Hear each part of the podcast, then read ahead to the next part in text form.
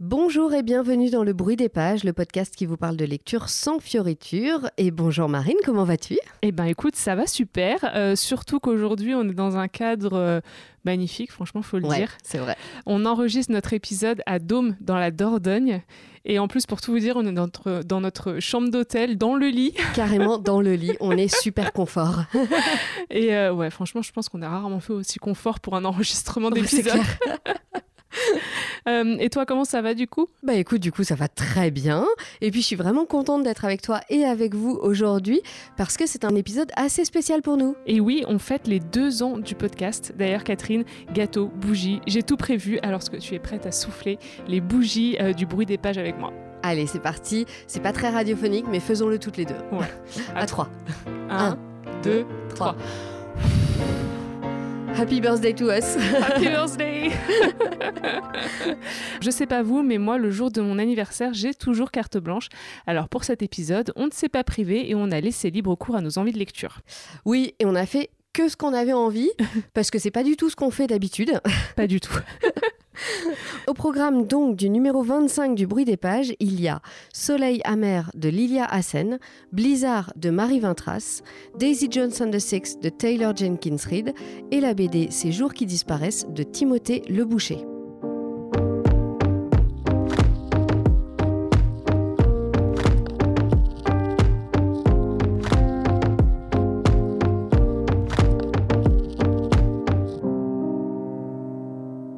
On commence avec ce roman qui attendait depuis bien trop longtemps sur notre pile à lire. Il fallait bien un épisode anniversaire pour enfin trouver le temps de le lire. Il s'agit de Soleil amer de Lilia Hassen. Le roman a été publié chez Gallimard et chez Folio en collection poche. À la fin des années 50, dans la région des Aurès en Algérie, Nadja élève seule ses trois filles depuis que son mari Saïd a été recruté pour travailler en France. Quelques années plus tard, devenu ouvrier spécialisé, il parvient à faire venir sa famille en région parisienne. Nadja va vite devoir faire face à la difficulté de l'intégration en France, pour elle comme pour ses filles, qui sont bientôt rejointes par un nouvel enfant. Une grossesse non désirée qui remet en cause l'équilibre fragile de cette famille. J'ai été extrêmement touchée par le roman de Lilia Hassen. C'est le premier que je lis de l'autrice et j'ai été euh, agréablement surprise. Au début, c'est vrai que je me suis dit, oh, encore une histoire euh, d'immigration. Bon, on va voir, mais sans plus. Surtout que cet été, euh, j'avais lu le roman de Leila Slimani, Le pays des autres, qui est un peu dans le même thème, mais j'avais pas accroché. Sauf que là, bah, j'ai beaucoup aimé. Comme quoi. Comme quoi, voilà. Alors moi, franchement, on est en avril et pour l'instant, Soleil amer, c'est vraiment mon gros coup de cœur de l'année. J'ai été complètement emballée par ce roman, je l'ai trouvé tout simplement magnifique. C'est une superbe fresque qui nous raconte l'immigration algérienne dans les années 60-70 et l'expérience des HLM et des banlieues en France. Belle volonté à l'origine de progrès dans le logement, de mixité sociale, qui s'est transformée au fil des, des ans en les cités qu'on connaît et qui était vraiment un immense gâchis. Euh, c'est vrai que dans Soleil amer, Lilia Hassen nous raconte euh, l'histoire euh, bouleversante de cette famille euh, algérienne immigrée à Paris, comme tant d'autres hein, au final, au début des années 60. Et on traverse comme ça l'âge d'or de ces cités HLM où beaucoup d'immigrés ont vécu à leur arrivée en France. Lilia Hassen, elle nous les décrit, ces cités, comme des endroits où finalement la mixité sociale, l'entraide et la bienveillance étaient vraiment les maîtres mots jusqu'au moment euh, où bah, euh, jusqu'au moment de la chute, du déclin, quand bah, la politique de l'État a un peu encouragé les personnes les plus aisées à, quitter la banlieue, alors que dans le même temps, eh ben, les conditions de vie euh, se dégradent dans, dans les cités et tout de suite, ça fait beaucoup moins rêver. Oui, c'est clair. En fait, on se rend compte dans le roman que le début, c'est vraiment des, plutôt une réussite. hein, cette, expérience des cités, c'est euh, c'est plutôt assez chouette. On le voit notamment avec euh, le groupe d'amis que se fait Nadja dans son immeuble. Toutes ces femmes euh, qui se soutiennent et qui s'entraident. Parce que ce roman Soleil amer, c'est aussi une très belle galerie de personnages, des personnages formidables, je trouve. On ne peut que s'attacher à toutes ces femmes si différentes les unes des autres, qui essayent toutes de survivre à leurs euh, conditions difficiles, qui cherchent à s'émanciper et qui y parviennent un tout petit peu plus de génération en génération. On a euh, Nadja et ses amis, mais on a aussi les filles de Nadja. Et c'est vrai que sur ce truc de s'émanciper un petit peu plus, on le voit vraiment avec ses Ah oui, filles complètement. qui ont toutes des âges différents. Et Ouais. euh, bah, la, la première euh, a pas beaucoup de chance, la deuxième un tout petit peu plus, et puis petit à petit, elle gratte quelques petits trucs. Quelques libertés, quelques... Exactement. Et ça, j'ai trouvé que c'était vraiment chouette et ça fait des personnages vraiment poignants. Et avec ces personnages, Lilia Hassen nous décrit bah, toute cette difficulté pour les, les immigrés d'abord de quitter leur pays. C'était volontaire, mais sans vraiment l'être, franchement, surtout pour ce qu'on voit dans le bouquin, hein, pour les femmes et leurs enfants qui ont juste suivi le, mari parti travailler en France. Difficulté aussi de euh, quitter leur culture, leur famille, leurs habitudes. Et ensuite, une fois arrivés dans le nouveau pays, euh, difficulté pour s'intégrer dans un pays où, en fait, ils sont pas vraiment les bienvenus quand même, il faut le dire. Ou alors, euh, les bienvenus si ils restent bien gentiment à leur place dans le HLM, s'ils restent discrets, s'ils font pas de bruit. Euh, et c'est vraiment de ce déracinement et de cette impression de n'être euh, pas français, mais plus algérien non plus, que euh, nous parle l'autrice.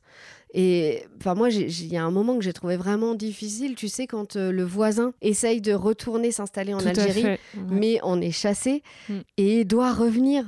C'est horrible. Dans son HM, j'ai trouvé que c'était vraiment terrible hein, comme mais message. Je pense très représentatif au final de, ouais, de ce qui se passait pour euh, ces immigrés qui arrivaient en France. Ouais, et de ce qu'ils ont vécu et de ce, déracinement et cet enracinement nulle part ailleurs. Quoi. Mm, et donc, vraiment, moi, je trouve que, que ce roman, c'est autant l'histoire d'une famille immigrée que euh, aussi celle des banlieues françaises. Tout à fait. C'est vrai que c'est vraiment le portrait euh, d'une génération sacrifiée et puis aussi d'une famille déchirée par les secrets qui essaye tant bien que mal de, de s'intégrer dans ce pays, de se faire une place dans la société. moi, ce que j'ai beaucoup aimé, c'est vrai, c'est la façon dont Lilia Hassen, elle décrit toute la complexité de la relation entre pays d'accueil et pays d'origine pour les familles immigrées. Et euh, comme tu le disais, il y a un peu cette envie de retrouver sa terre natale et puis en même temps cette ambition de devenir français malgré, euh, malgré le racisme, malgré les humiliations. Et il y a vraiment un contraste euh, de génération entre les parents et les, enfants, leur façon de vivre et, leurs envies. Les, les, envies des enfants ne sont pas du tout les mêmes de celles des, parents. Hein. Ouais, tout à fait. Et, là, il y, a, un fossé entre les deux. c'est fou, quoi. Oui, ouais, ouais, ouais. Voilà, moi je trouve que c'est un roman très court, mais aussi très dense et riche. Et je trouve que Lilia Hassen arrive à nous emporter dans son histoire, ses personnages, en quelques lignes, et ça c'est vraiment très fort. Et c'est aussi évidemment euh, grâce à sa très belle plume, une plume sensible et vive à la fois, et très touchante. C'est un récit vraiment percutant.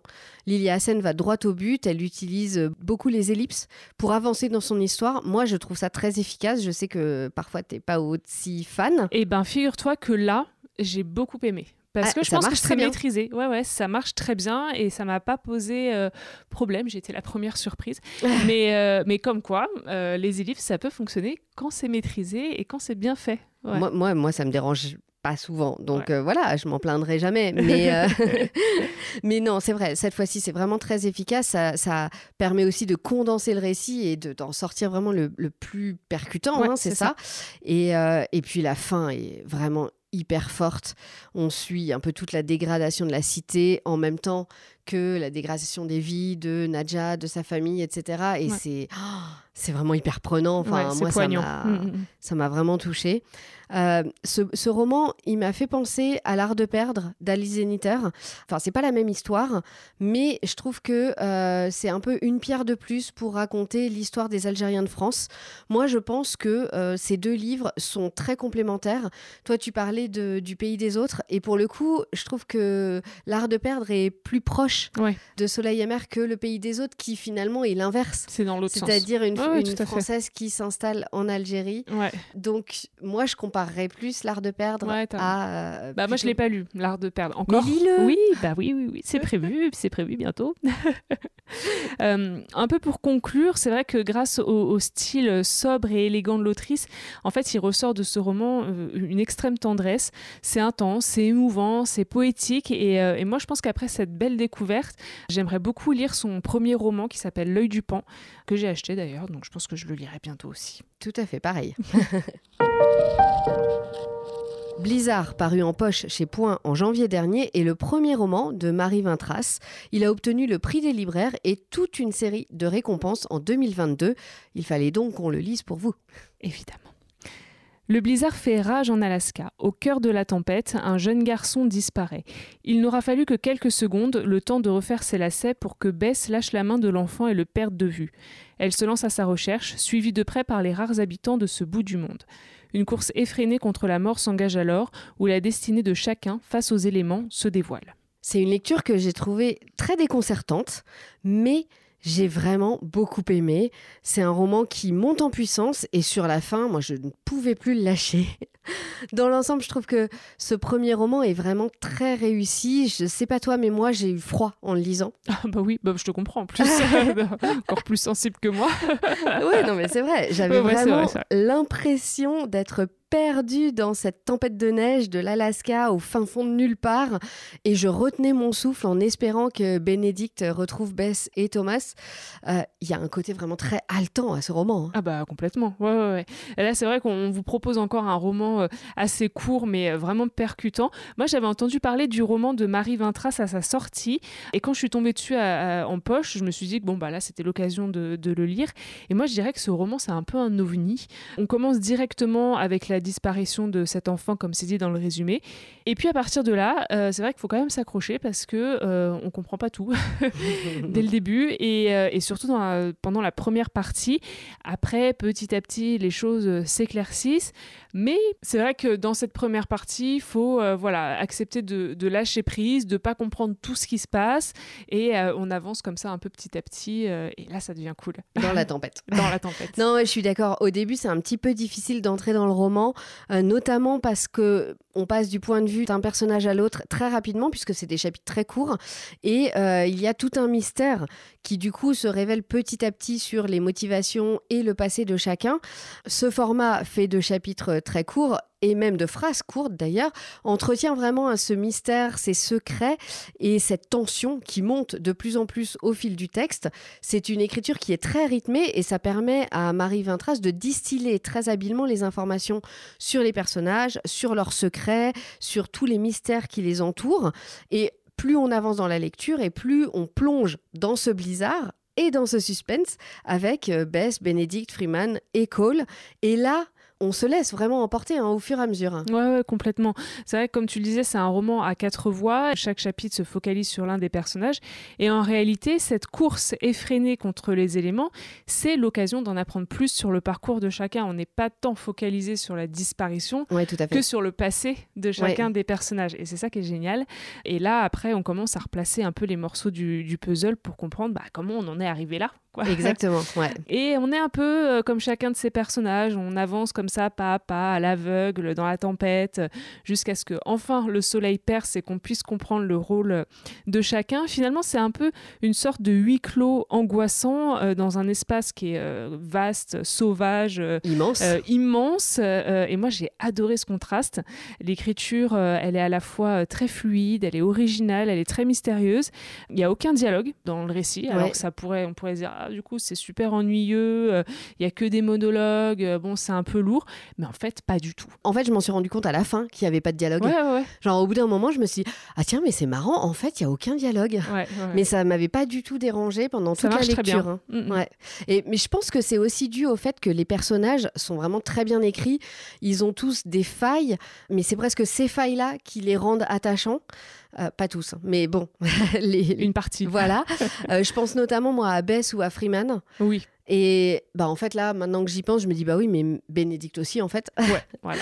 Donc voilà, enfin vraiment, on, s'attache à ces personnages un peu à cause ou grâce à leurs failles. Et puis avec Bénédicte et Freeman, on a une belle réflexion sur ce qu'est la paternité et même de manière générale, finalement, c'est un roman qui parle des liens familiaux, euh, les liens classiques, euh, père-fils, mais aussi tous ces liens qu'on peut créer avec des familles choisies. Et évidemment, ça nous parle aussi euh, de culpabilité, avec tous les secrets et le passé euh, qui hantent ces personnages. Donc, entre euh, liens familiaux, culpabilité, paternité, je trouve qu'il y a des très beaux thèmes qui sont abordés dans, le, dans le bouquin. Et c'est vrai que le travail sur les personnages, il est vraiment excellent. C'est un peu travaillé à la façon d'un thriller psychologique. On sent vraiment une réelle maîtrise de la part de, l'autrice, qui doit d'ailleurs, moi je pense, beaucoup apprécier la littérature américaine. Enfin, c'est pas je pense, même si je suis sûre, parce que je suis allée vérifier. Ouais, tu me disais qu'elle avait dit qu'elle. Ouais, ouais, qu'elle s'en inspirait beaucoup dans une interview parce qu'elle a été interrogée sur ça. Et oui, oui, elle a plein de références d'auteurs américains et ça m'étonne vraiment pas parce que Blizzard, c'est un peu typiquement le genre d'histoire qu'on pourrait retrouver chez Gail Meister, qui et puis c'est un roman qui dénonce un peu les travers de la société américaine parce que tu as d'un côté le personnage de Cole qui incarne un peu les lecteurs Trumpiste par excellence pour les caricaturer, mais c'est un peu ça. Euh, et puis cette femme, Bess, qui est euh, l'anti-héroïne euh, rejetée par la société et qui finalement se retrouve quand même au centre de cette intrigue. Moi, je pense que voilà, si c'est pas un coup de cœur, je, je dirais pas ça, mais c'est quand même le genre de roman qu'il faut découvrir et peut-être même relire pour en décrypter toutes les subtilités. Tu sais, quand tu arrives à la fin, tu dis ah ok c'était ça. Bon bah du coup je le relis pour maintenant tout bien comprendre dès le début. et ça c'est tout à fait faisable puisque c'est un roman court qui se lit presque d'une traite. Et moi, je vous le conseille vraiment. Moi, j'irais jusqu'à dire que c'est un coup de cœur, franchement. Euh, pas un énorme coup de cœur, mais un bon coup de cœur. Ce roman, il associe euh, grands espaces, suspense. À certains moments, j'avais l'impression de lire un polar. Oui, c'est ça. Ouais, et personnages forts, donc ça fait un mélange détonnant. Tout à fait. Changement total de décor de la neige de l'Alaska, rendons-nous sous le soleil californien avec Daisy Jones and the Six. Alors à moins que vous ne viviez dans une grotte, au fond de l'Alaska peut-être, vous avez sûrement entendu parler de la série qui vient de sortir sur Amazon. Eh bien j'ai lu de mon côté le roman de Taylor Jenkins Reid dont est tiré la série. Il est édité par Penguin en VO et par 1018 en VF. Daisy Jones and the Six, le groupe de rock le plus mythique de tous les temps. Leurs concerts remplissaient les stades aux quatre coins de la planète et ils ont enflammé les nuits de toute une génération. C'est l'histoire de l'euphorie qui vient avec le succès, des excitants qu'on prend pour entretenir la magie et des calmants qu'on avale pour essayer de dormir. Bref, c'est l'histoire du rock'n'roll. C'est aussi celle de Daisy Jones, l'icône ultime. Mais le 12 juillet 1979, après le plus mémorable des concerts, le groupe a éclaté. Personne n'a jamais su pourquoi, jusqu'à aujourd'hui. Musiciens, fans, managers, amants, gardiens d'immeubles, ils ont tous été les témoins de cette histoire, mais 40 ans plus tard, chacun a sa propre version de la vérité. Celui-là aussi, j'ai bien envie de le mettre dans ma liste des coups de cœur. C'est pas vraiment comparable à Soleil amer ou à Blizzard. Hein, euh, je pense qu'on peut pas les mettre sur le même niveau, mais j'ai passé un super moment en lisant Daisy Jones and the Six. J'ai adoré le roman. Je me suis plongée avec délectation dans cet univers de sex, drugs et rock'n'roll. Pour tout vous dire, j'ai commencé la lecture et je n'ai pas reposé le roman jusqu'à ce que je l'ai terminé comme une vraie groupie digne de ce nom. Effet réussi. voilà, exactement. Je trouve que Taylor Jenkins Reid a vraiment un talent incroyable pour faire vivre des univers très forts. C'est un peu comme euh, elle avait fait avec euh, Les Sept Maris d'Evelyn Hugo dont tu nous avais parlé, c'était l'été dernier je crois. Oui c'est ça, je l'avais lu pendant mes vacances. Et en effet, hein, euh, alors avec Evelyn Hugo c'était le Hollywood des années 50-60 et d'ailleurs j'avais adoré le roman. Et là avec Daisy Jones, bah, c'est encore une réussite. Cette cette fois-ci, on plonge donc dans les années 70 avec l'ascension, le succès et l'arrêt brutal en pleine gloire d'un groupe de rock fictif mais qui rappelle des groupes de cette époque. D'ailleurs, pour la petite histoire, euh, Taylor Jenkins Reid a, admis qu'elle s'était inspirée du groupe Fleetwood Mac pour écrire ce roman? En fait, j'ai un peu l'impression que c'est euh, ce qu'elle fait. Euh, enfin, elle procède un peu toujours de cette façon. Pour Evelyn Hugo, elle s'était inspirée de Liz Taylor, par exemple. Oui, alors est-ce qu'elle le fait tout le temps? Je ne sais pas, parce que pour l'instant, c'est les deux seuls romans que j'ai lus de Taylor Jenkins Reid. Mais clairement, en tout cas pour ces deux-là, c'est ça. Donc j'imagine qu'à chaque fois, elle cherche un peu où elle a des petits événements de l'histoire, euh, de la culture qui l'inspirent. Et puis euh, à partir de là, elle tricote quelque chose. Mm. Moi, ce que j'ai d'abord adoré dans ce roman, c'est le procédé de narration utilisé par euh, Taylor Jenkins Reid. L'histoire se déroule au fil d'interviews des membres du groupe et de personnes qui les ont côtoyés à l'époque. J'ai trouvé que c'était un moyen euh, vraiment formidable et vraiment original pour raconter l'histoire.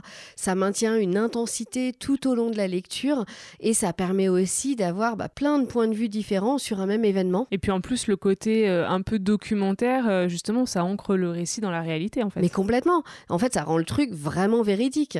Moi, euh, franchement, une ou deux fois, j'ai oublié qu'on parlait d'un groupe fictif et j'ai eu envie d'aller sur Internet pour voir la scène dont elle parlait dans le roman.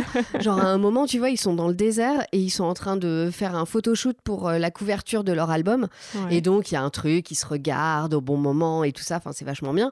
Et c'est hyper. euh, Enfin, ça marche trop bien, quoi. Et moi, j'étais là, j'étais en train de le lire et j'étais ah ouais, je voudrais bien l'avoir cette couverture. Et je commence à prendre mon téléphone pour aller voir sur Internet la Et non. couverture de Daisy Jones and the Six, qui n'existe pas. Donc, j'ai reposé mon téléphone et je me suis dit, bon, bah, ce sera dans ma tête. Je Voilà. l'imaginerai comme elle, comme elle me le décrit. Mais c'est vrai que franchement, ça marche trop bien. C'est hyper efficace et on, on a l'impression de lire un documentaire, donc on se dit, bah ouais, c'est vrai, c'est. et puis bon, comme dans Les Sept Maris d'Evelyn Hugo, Taylor Jenkins Reid sait nous entraîner avec elle dans l'univers rock and roll des années 70, sur les petites scènes euh, de Sunset Strip à Los Angeles ou euh, sur la route euh, en tournée avec le groupe ou encore dans les soirées mémorables à base de drogue et alcool en tout genre au Château Marmont avec Daisy Jones. Moi, je parlais un peu plus tôt de, de groupie et c'est vrai qu'on a l'impression de suivre le groupe comme une groupie l'aurait fait. Mais là, c'est encore mieux parce que on a accès en plus à toutes leurs réflexions et tous leurs secrets. Donc c'est vraiment le rêve ultime de Bah la oui, groupie, quoi. C'est ça, ouais, ouais, ouais, effet réussi, quoi, vraiment. euh. Ouais, complètement, ouais. D'ailleurs, enfin, on parle de groupie et c'est vrai que ça m'a vachement fait penser à un de mes films préférés ever, qui s'appelle Almost Famous en Eh ben, français. j'ai jamais vu. Tu Presque célèbre. Tu vas me taper. Ah, non, mais franchement, c'est pas possible. C'est c'est un film de Cameron Crowe qu'il faut absolument avoir vu au moins une fois dans sa vie. En toute objectivité. Bien Euh, sûr. Et de toute façon, une fois que tu l'as vu une fois, tu le vois plusieurs fois parce qu'il est trop génial. Alors, c'est pas la même histoire, mais on retrouve le même genre d'ambiance avec. euh, déjà, ça se passe à peu près à la même époque. Et on a euh, ce côté groupe qui monte, qui se déchire, la- les tournées, les groupies. Bref, sex, drugs et rock'n'roll. hein. Ouais, c'est ça. Et euh, encore une fois, bah, on a une galerie de personnages formidables dans Daisy Jones and the Six, auxquels on ne peut que s'attacher. Moi, j'ai un petit faible pour les personnages de Graham et Karen. Alors, vous me direz si vous préférez vous, mais franchement, je les aime tous. Et on a juste euh, envie de passer le plus de temps possible avec eux. Par contre, c'est vrai qu'on peut pas parler du roman maintenant sans évoquer la série. Est-ce que tu l'as vu? Alors oui, je l'ai vu, Ah. mais pas en entier. J'ai pas fini, Ok. Euh, mais j'ai hâte de revenir du week-end pour pouvoir euh, La continuer. La finir, voilà. non, je trouve que c'est une, c'est une bonne adaptation. C'est plutôt bien réussi à ce stade, en, en tout cas.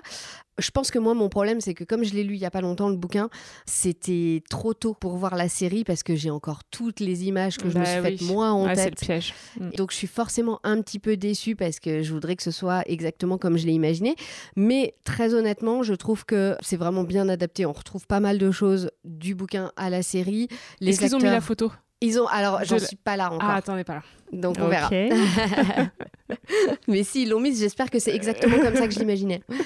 Euh, J'adore les acteurs. Ils Ouais. sont vraiment super. Il y a juste moi un truc que je regrette, si on veut, c'est la musique. Alors je dis si on veut parce que en fait la musique dans la série elle est vraiment trop bien, Mhm. mais dans le roman évidemment bah, tout tourne autour des chansons du groupe et ça va loin parce que euh, l'autrice a même été jusqu'à écrire les paroles de chaque chanson à Ah la oui. fin du livre. Donc ce qui est très chouette je trouve. Tu peux même te les chanter toi-même en fait. Bah voilà, si tu veux.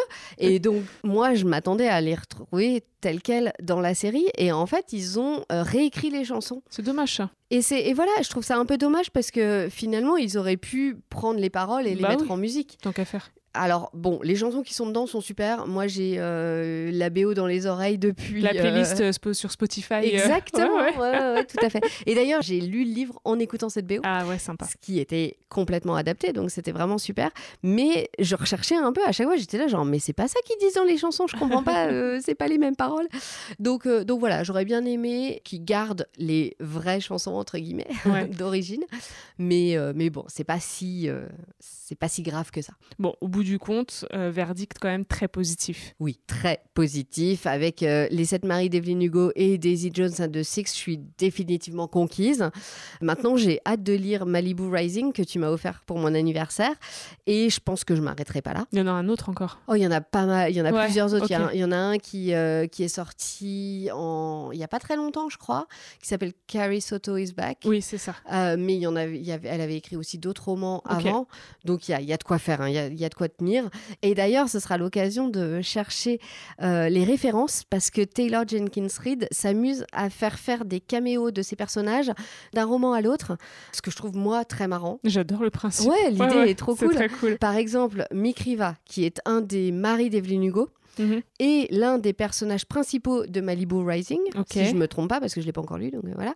Et il fait une apparition dans une des soirées de Daisy Jones. Ah, c'est chouette. Donc euh, voilà, assez marrant. Moi, j'ai hâte de voir ça et de chercher les petits caméos euh, d'un livre à l'autre. Bon bah, tu nous en parleras peut-être dans un prochain épisode. Eh bah peut-être.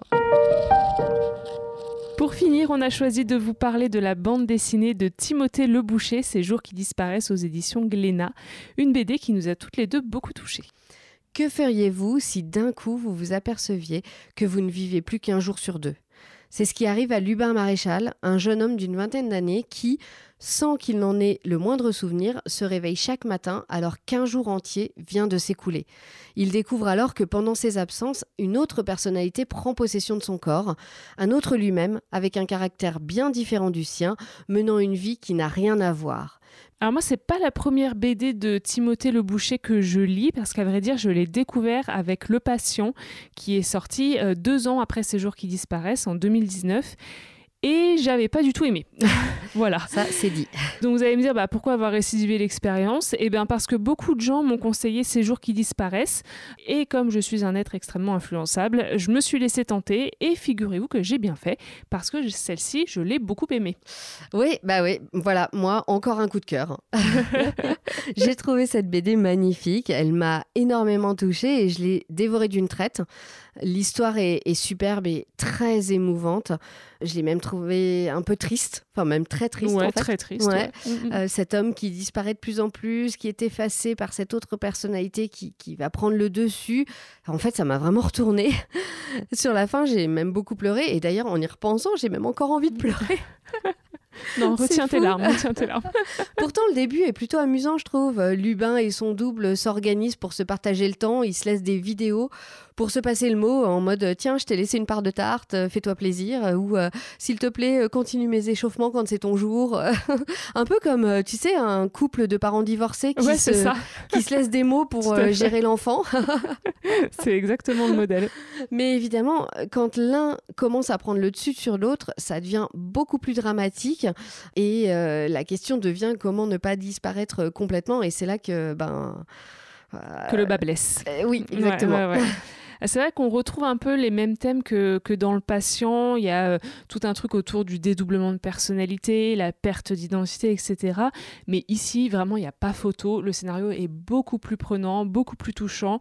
Moi, je me suis vraiment attachée au personnage et à l'histoire de Lubin, qui euh, se retrouve donc confronté à ce phénomène quand même impossible, euh, disparaître et quitter son corps un jour sur deux avec toutes les conséquences que ça peut engendrer et qu'on peut imaginer. Ouais, ouais c'est une BD qui parle vraiment d'identité et de personnalité.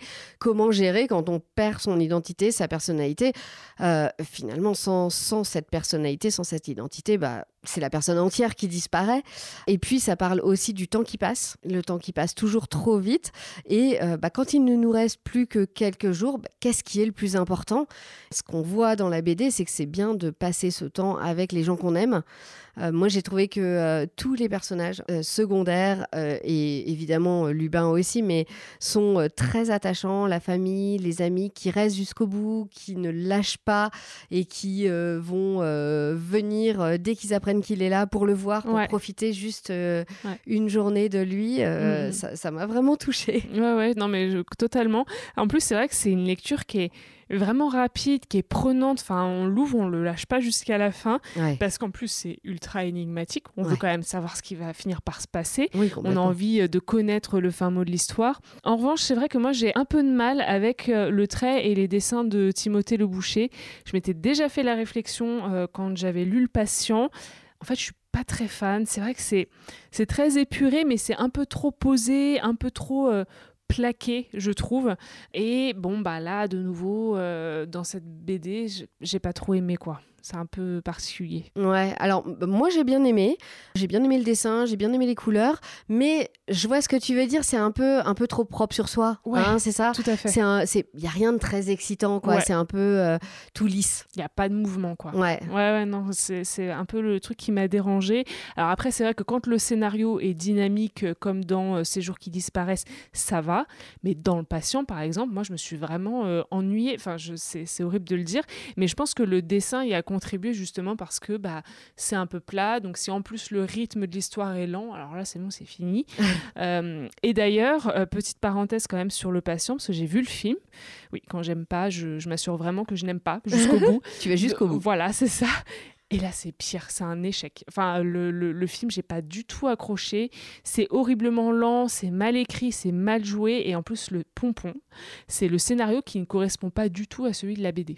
Ça, c'est un Mais truc. du coup, ça euh, aurait pu être mieux.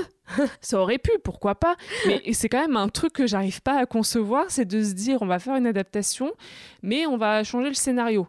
Euh, Oui. Tu sais, tu peux changer des détails, tu peux changer quelques petits trucs parce que c'est un film et l'autre c'est une BD. Mais là, carrément changer l'histoire, enfin bon, bah ça, ça C'est plus une adaptation du coup. Bah non, je trouve pas. Donc euh, bon, en tout cas, je sais pas. Si vous avez lu la BD et vu le film, moi je serais curieuse de connaître euh, votre avis là-dessus, mais j'ai clairement préféré Ces jours qui disparaissent, sans comparaison possible. Mais du coup, j'ai j'ai pas bien compris. Je suis pas sûre. Là, j'ai un doute. T'as as aimé ou t'as pas aimé le patient? Parce que je sais pas, tu nous l'as dit une dizaine de fois, donc je me pose la question quand même pour être sûre, quoi. J'ai pas aimé, mais j'ai adoré Ces jours qui disparaissent. Bon, ben donc finissons sur cette touche positive. voilà. Donc ne lisez pas le patient. D'ailleurs, bah moi je vais pas le lire, hein, du coup je vous le dis tout de suite. Mais par contre, lisez vraiment ces jours qui disparaissent. C'est une très belle lecture qu'on vous conseille toutes les deux. Marine, je sais pas ce que tu en penses, mais pour moi, on est dans un épisode quand même 100% coup de cœur. hein. C'est vrai. Et une vraie réussite. Je trouve que c'est une très belle façon de fêter son Ah anniversaire. bah, on peut pas mieux. Alors moi, c'est pas des coups de cœur, mais en tout cas, c'est des livres qui m'ont beaucoup étonnée et ça, c'est chouette parce que ça m'a un peu sorti de ma zone de confort et c'est une belle façon de fêter notre anniversaire aussi. Exactement. en tout cas, on espère que cet épisode et ces lectures vous plairont autant qu'à nous. Euh, N'hésitez pas à venir partager avec nous vos avis sur les réseaux sociaux, sur Instagram avec le bruit des pages.podcast et sur notre blog. C'est là aussi que vous trouverez toutes les références des livres dont on vous a parlé aujourd'hui. Et vous pouvez également retrouver Marine sur son Instagram au fil des pages. Et puis n'hésitez pas non plus à liker le podcast sur toutes les plateformes d'écoute et à nous mettre plein d'étoiles et des commentaires sur Apple Podcast et sur Spotify. Et bien sûr, parlez-en autour de vous parce qu'il ne faut jamais sous-estimer le pouvoir du bouche à oreille.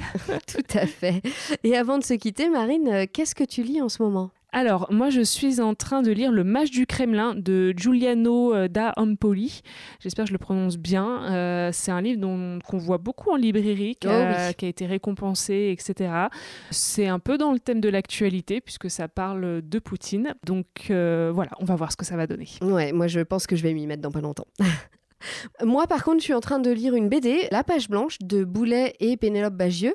Et c'est marrant parce que je trouve qu'en fait, elle traite un peu du même sujet que Ces jours qui disparaissent. Ouais, Euh, cette perte d'identité, euh, plus de souvenirs euh, de ce, qui s'est passé avant, etc.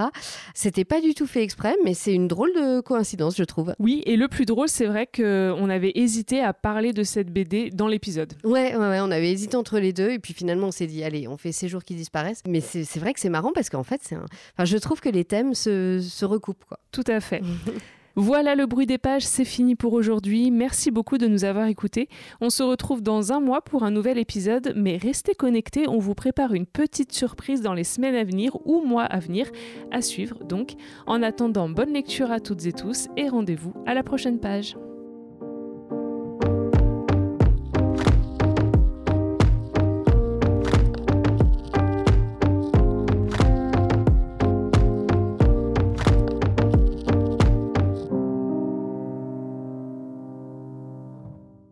Happy birthday to you. Le bruit des pages. Happy birthday to you.